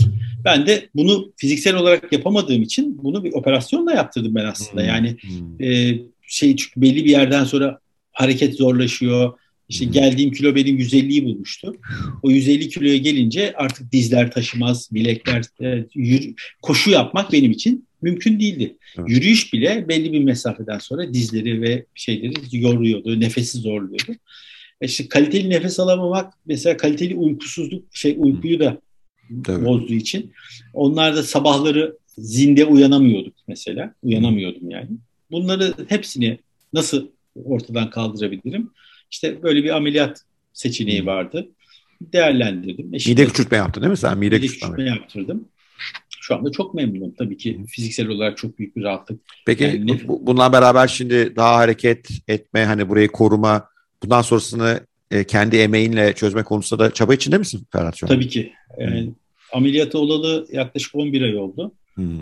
Ve o zaman hemen birkaç hafta sonrasında pilatese başladım. Mesela hmm. haftada iki gün pilates yapıyorum hmm. ki o hem yağ sarkmalarını engelleyen bir süreç hem de e, işte bir yandan da spor hareket. Duruşu da düzeltiyor yani. Tabii tabii aynı öyle. Postürümüz çünkü bozuluyor böyle evet, bir evet. şeyde. Ee, onun dışında düzenli yani düzenli olmasa da haftada birkaç gün yürüyüş yapmaya çalışıyorum. Çocuklarla beraber spor yapmaya çalışıyorum. Arada basket falan bir şeyler oynamaya çalışıyorum. Bir gün beraber de yürüyelim ya. Keyifli olur. İyi yani. olur, iyi olur. Yürüyüşte sevdiğin zeki bir insana yürüyüş zekaya iyi gelen şey. Evet yani hem yürüyüş yapmak, sohbet etmek, konuşmak, tartışmak bunlar aslında ihtiyacımız olan şeyler. Yani mesela orada şey çok çok değerli oluyor. E, takım oyunu dediğim zaman mesela hmm. benim şu anda yapmak istediğim şeylerden bir tanesi bir yandan bu hani şirket eventleri dışında meraklı belli bir kitle var zaten ulaştım. Hmm. İşte şey yapacağım. E, bir zaman hazırlayıp kendime. İşte Bağdat Caddesi sahil tarafı vardır ya orada hmm. define avı tarzı bir şey. Hani hmm. çok basit bir yani bir şeye de gerek yok. Bir tane karekod asacağım bir yere. Orada zaten karekodu izleyenler şeyi görecekler. Başlangıç noktası. Hani Hı. lokasyonu görecekler. Ondan sonra şifre çözüp ilerlenir ya define. Evet. Dolaşarak çözecekleri bir kurgu hazırlayacağım. Çok böyle insanların katılacağı böyle değişik eventler yapacağım. Çünkü... Hafta sonu e, keyifli vakit geçirmek için de güzel. Ailece zeka. Aynen öyle. Ailece için. etkinlik olması zaten önemli. Bunları yap Ferhat ya. Bunları yap. Bunları bize duyuralım kanallarımızdan. Evet. Çünkü insanın içinde iyi yani hafta sonu AVM'de vakit geçirmeye çalışan bir toplum var. Yani mesela AVM'de bile bu oynanabilir en kötü hani yani gittin oraya hani hava kötü gidecek yerin yok. Ee, ben çok zevkli buldum böyle bir şey. Çok iyi olur yani. Hep Hatta, şirketler falan oynuyor da birey olarak oynanmıyordu. Ailece oynamak bire, çok keyifli. Aynen yani. öyle. Ailecek. Bir de orada duracak o yani. Onu çok da şey yapmaya gerek yok. Değişken bir şey olmasına gerek. İstediği zaman gidecek oynayacak insanlar. Çünkü e, şey. Evet. Hatta ben bunu başka bir kazanımla yapıyor olacağım. Yani benim oradaki kafamdaki diğer planda e, bunu çocuk ve ailenin birlikte yapabilmesi için hmm. ben bu uygulamayı çocuklarımla birlikte hazırlayacağım. Ha, Çocukların dünyasından materyalleri oraya nasıl katacağım? Onların oynadığı oyunlar, izlediği şeyler farklı ya şu anda. Hani, evet. yani biz o dünyanın içinde değiliz. Hmm Onlardan bazı bilgileri alıp hmm. onlarla birlikte bu şifreleri, bu şeyleri hazırlayıp, kurguyu hazırlayıp Süper. işi böylece çocuklarla benim de yaptığım güzel bir etkinlik de olmuş olacak. İşte böyle bir, birkaç ayda bir böyle bir kurgu hazırlarsam hmm. çünkü bu da Çok e, zahmetli ya. bir süreç. Keyifli olacağını düşünüyorum. Duyurmak Şimdiden... isteriz. Bu arada e, Ferhat'ı takip etmek istiyorsanız web sitesi, işte sosyal medya hesaplarının hepsini bu podcast'in linkine ekliyor olacağım. E, oradan onu takibe alın. Bu tip aktivitelerden haberiniz olsun diye düşünüyorum. Ferhat, Ama hayal de... pardon çok özür dilerim. Estağfurullah. Hayal kırıklığına uğrarlar çünkü asosyal medyam var benim. He, anladım, Sosyal medya paylaşımım çok az. Ama öyle yeri geldi ufak tefek şeyler. Biraz daha paylaş, paylaş. abi ya. O çünkü evet, aslında evet. topluma da katkı biliyor musun? Yani doğru, çünkü sosyal medyada bir sürü çöp var. Ee, onun içinde bir kaliteli içerik çok büyük keyif oluyor. Haddini Aş bize de böyle biraz misyon bu yani. Bizim asıl evet, gelir aynen. kaynağımız hiç burası değil. Biz de büyük kurumlar eğitim danışmaktan kazanıyor ama burası çok mutlu ediyor bizi de. Çünkü insanlara bir katkı oluyor. Ya senin gibi zeki insana daha fazla şey paylaşmalı. Şeyman Subaşıman hiç rahat durmuyor bak. Onlar bu oyunu paylaşıyor. Yani rekabetimiz orası. Hazır kiloyu da verdin oradan çok devam edeceğiz. Çok yani. doğru. Evet. bir de hocam. Yani biraz daha üretmem lazım. Biraz daha iyi olur. Ferhat ya bir de aile aile. Şimdi beni çok sayıda e, tabii anne baba dinliyor, izliyor. Ve işte çocukların eğitimiyle herkes delice uğraşıyor. E, buna çok paralar kaynakları harcanıyor. Ben de onlardan biri iki tane var bende de biliyorsun. Maşallah. Ve anne babanın yani bu tip para harcayarak yapabilecekleri elbette var ama bir de kendilerinin çocuğa örnek olma evdeki hayat var. Yani sende mesela anne figürü muazzam. Ayşe Hanım Allah uzun ömürler versin yani Pınar yazısını okudum. Kendi kendine okuma yazma söküyor değil mi? Yani biraz o, o hikayeden gelip yani annenin senin üzerindeki etkisinden gelip anne babanın davranışıyla şeyle değil yani parayla satın aldıklarıyla oyunlarla okullarla değil evde çocukla ilişkiyle birbirine olan ilişki evdeki alışkanlıklar e, davranışlar onların zekaya katkısı nasıl olur? Çünkü zeki çocuk yetiştirmemiz lazım. Yani IQ'de, EQ'de dünyanın problemini evet. çözecek, kendi problemini çözecek, e, fayda katacak çocukla ihtiyaç var. Çözülecek çok problem var. Ve her şey aileden başlıyor hala e, diye düşünüyorum. O yüzden evet. Ayşe Hanım'ın sana katkısı ne oldu? İnsanlara ne önerirsin e, ders olarak? Anne babalar ne yapmalı? Ya annemin tabii ki en önemli katkısı genetik miras birinci. E, tabii anne babamın da annemin babamın da genetik miras. Evet ya babana haksızlık etmeyelim şimdi. Ben Eyvallah. annene yazmış Ama nihayetinde e, çok zor koşullarda sonuçta Rize'de doğmuş. Orada belli bir yaşa kadar hiç okullar göndermemişler. E, do, kızları okula göndermedikleri için. E, ne olmuş? O da çok meraklı, öğrenmeye aç işte kardeşi okula gönderilmiş. Onun işte okuldan getirdiği malzemelerle kendisi okuma yazmayı öğrenip devamında da işte, işte eskiden gazete kağıtlarıyla kese kağıdı falan yapılıyordu ya onlardan pazardan gelen şeylerde kese kağıtlarından ne bulabiliyorsa okuyup kendisini geliştirmiş. Ama sonradan okumaya o kadar meraklıydı ki ben çocukken annemin yani bulmaca çözmeyi yani bulmaca çözmeye çalıştığını gördüm. Bulmaca çözerdi. Gazete bulmacalarını çözerdi. Ha, kaynak çok fazla yoktu. Yine beş çocuk hani evin işleri şusu bu hani ev kadınlığı yaptığı için yani buna çok az zaman ayırabiliyordu ama yine Bunu de o şeyde ya. oldu. Ha, en önemli vizyonunda ne oldu? Benim eğitimimi çok çok önemsedi. Yani ben biraz daha şanslı oldum kardeşlerime göre. Daha çok eğitimde önüm açılmış oldu işte ilkokul öğretmenim hep bu çocuğu okutun, bu çocuğu okutun diye ona şey yapıyordu. Annem de oradan aldığı şeyi işte benim eğitimime çok daha fazla zaman emek harcadı ve hani benim yolumu açmaya çalıştı. O yönden çok şanslı oldum yani. Çünkü nihayetinde hayatımızdaki şeyler e, tutup da e, ilkokulda devlet okulunda okuduk. Sonrasında ben kolejde okuma şansı buldum. Hmm. Sonrasında devlet okulunda devam etseydi hayatım bu yola girer miydim bilmiyorum. Evet, hani kısmet hayat nereye götürürdü.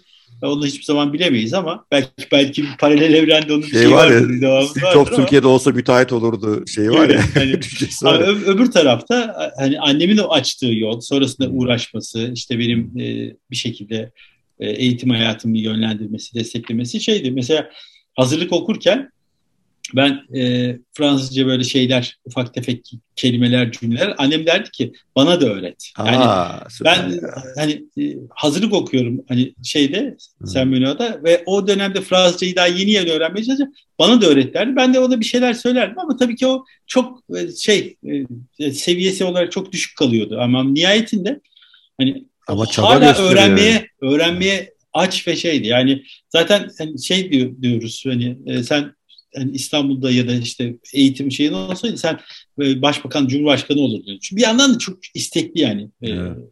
ve girişken de olduğu için. İşte bunun gibi aslında çok insan var yani bizim yani dünyamızda, çevremizde. Yani ama biz ne yapmamız lazım? Ebeveyn olarak hem bir yandan çocuklarımızın potansiyelini ortaya çıkartmak için onlara ne yapabiliriz, ne katabiliriz iyi düşünmemiz lazım. Ama bunu yaparken de e, bir yandan şey çok büyük bir tehlike. Yani ebeveynler bunu bazen o kadar çok yapar hale geliyorlar Proje ki. çocuğa dönüyor ondan sonra. Aynen öyle. Yani çocuk hani işte proje çocuk işte e, şemsiye ebeveyn mi diyorlardı.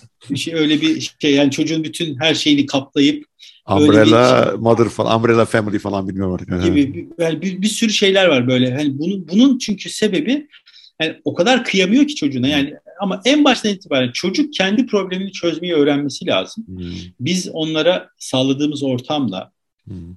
eğitim yaklaşımıyla, hmm. en önemlisi e, kendi gösterdiğimiz şeylerle, yani örneklerle. Yani ben şuna da inanmıyorum. Ben eğer e, trafikte sürekli e, kötü, kötü araba kullanan, yani sürekli pislik yapan bir şoför olursam, işte ama çocuğuma dönüp de iyi ahlaklı ol dersem ya da herhangi bir yerde insanların önüne kaynamaya çalışan, sıra beklemeye çalışan kişi olursam ben çocuğumu iyi ahlaklı yetiştiremem yani. Ya da işte televizyonda açıp da işte saçma sapan programları izliyorsam çocuğumu iyi ahlaklı yetiştiremem. O, o benim onları izlediğimi görüp ha bak bunlar izleniyor. Demek bunlar he, buradaki bilgiler önemli demek ki. Tabii. Çünkü bir yandan şunu unutmayalım. İnsanoğlu deneyimleyerek ve gözlemleyerek öğreniyor aslında. Yani çocuklarımız da bizim her türlü durumumuzu, duruşumuzu şey yapıyorlar. Görerek yani öğreniyorlar. Evet. Yani o yüzden mesela ben en şeyi e, en çok farklı bir örnek ama temelde şey bir mesela e, iyi bir kasabın çocuğu iyi bir kasap olur. Hı hı. Çünkü e, okula gidip kasap olmayı öğrenemezsiniz. Öğrenirsiniz ama orada aldığınız eğitim e, gerçek teorik yani pratik bilginin yüzde biridir. Ama diğer tarafta esnaflığı öğrenir, o hani esnafın çocuğu iyi esnaf olur mantığında. İyi bir zanaatkarın çocuğu iyi zanaatkar olur. İyi bir doktorun çocuğu iyi bir doktor olur gibi. Hani çünkü sadece Zaten, orada yani zeki bir insanın yapacaklarını yapan bir ailenin çocuklarının daha zeki olma ihtimali artıyor. Aynen yani, yani biz bakıyorum. kendimiz eğer kitap okuyorsak çocuğumuz kitap okur. Hı. Biz kendimiz kitap okumuyorsak çocuğumuza kitabı verip al sen bunu oku dersek yani kusura bakmayın çocukta yani biz okumuyorsak ben niye okuyayım diye. Çünkü zihninin bir kenarında onu değersizleştirir. Tabii, tabii. Aileler bunu çok yapıyor. Çocuklara ben aldım diyor zeka oyunları kitapları aldım. Şunları aldım. Ama Oynuyor oynamıyor kerata. Ha, Ama oyna, oynamıyor. Ha, o sen annen bana da öğret oğlum Fransızca diyor. Yani şimdi hani evet, etkileşimi aynen. nasıl kurduğun, neye değer verdiğin orada belli. Ben e, bazen şey geliyor bana eğitmen. Hocam bizim oğlan çok dijital oyun oynuyor. Çok şikayetçiyim. Sen de oyna diyorum o zaman. Yani.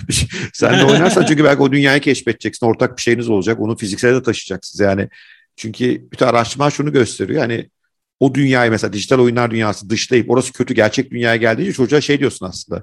Senin dünyan kötü diyorsun. Oysa dur dur ya o dünyaya ben de geleyim diyece ortak konu. Yani annen de bu konuda muhteşem bir şey yapmış ve bu öğrenme hevesini tabii artıracak bir şey. Anne eve giriyorsun senden kelime kapmaya çalışan bütün imkansızlıklar içerisinde bir anne. Demek ki böyle örnek davranış asıl konu yani öbür o eğitimler önünü açmak falan ayrı da esas mesele ben nasıl bir bireyim çocuk da muhtemelen ona etkilenecek ve zeki bir bireyin davranış setleri neyse işte öğrenme, yeni şeyler deneme, kendine iyi bakma vesaire.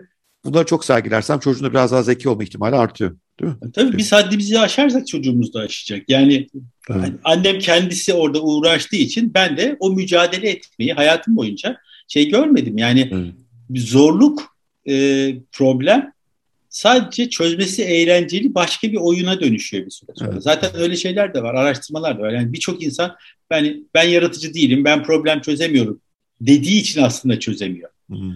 Yani hayır ya problem dediğin nedir ki? Çözülür. Haddi biz evet. koyuyoruz değil mi? Haddini, aş Haddini aşağıda konuyu bağladığı için çok teşekkür ederim Ferhat. çok teşekkür ediyorum. Ferhat süper oldu. Ben, ben daha konuşurum seninle de hani bir saate sığalım istiyorum. İzleyenlere yazık. ee, belki tekrarlarız. Biraz daha dar bir alana odaklanırız. İleride de böyle bir zekaya dönelim. Çünkü bir ara yürüyüşümüzü önemli. yapalım da. Orada Yarın ben... yürüyüşümüzü yapalım zaten tamam, tamam, detayları onu, konuşuruz. Onu planlayacağız. Çok teşekkür ediyorum. Ben teşekkür Atinaj ederim. Kulübü'ne katıldığın bize böyle katkıların oldu. Ferhat'a ulaşmakla ilgili sosyal medyasını biraz artırır belki şimdi. Hem de web sitesi vesaire aşağıya linkleri bırakıyorum. Umarım sizlerin hoşuna gitmiştir sevgili izleyiciler. Ben bu röportajda Ferhat'tan çok şey öğrendim. Nasıl daha zeki olunur? Zeki olmak için ne yemek, ne içmek, ne öğrenmek gerekiyor? EQ ile IQ'nun farkı ne? Hangisi daha önemli? Benim için çok zihin açıcı oldu. Umarım sizin için de öyle olmuştur. Gelecek cuma yine harika bir konuğumuz var. Kendisi hem bir ödüllü yazar hem de bir girişimci. Buradan New York'a gidiyor bir dergi kuruyor. Çok başarılı oluyor. Daha sonra dergiyi kapatıp yazar olmaya karar veriyor. Onda da 14 bin kişinin arasında birinci oluyor. Hakikaten müthiş bir başarı. İsminin ne olduğunu söylemeyeceğim. Onu saklayacağız biraz heyecan olsun diye. Fakat bu pazar günü Pınar'ın kaleminden onun hikayesini okuyabilirsiniz. Böyle bir ön hazırlık olsun diye. Cuma günde ben onunla nasıl başardı bütün bunları, nasıl bu kadar güzel şeyleri hayatta elde etti onları konuşuyor olacağım. Süper bir mülakat olacak. Umarım oraya da gelirsiniz.